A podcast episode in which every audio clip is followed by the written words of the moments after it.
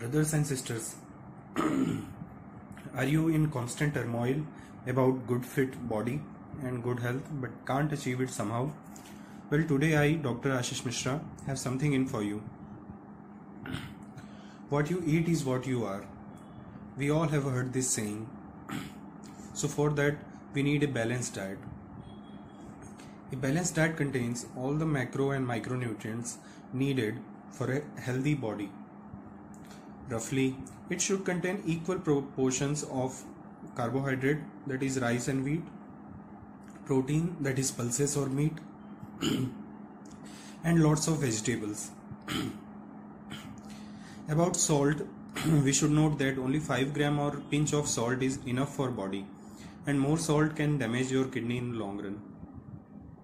About vitamins, there is a lot being said in social and print media about vitamin deficiency.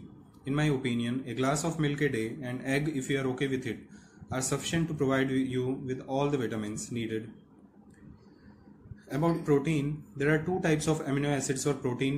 One is one is essential, which is not produced in body, and other which is which can be produced in body, and that's why it is non-essential.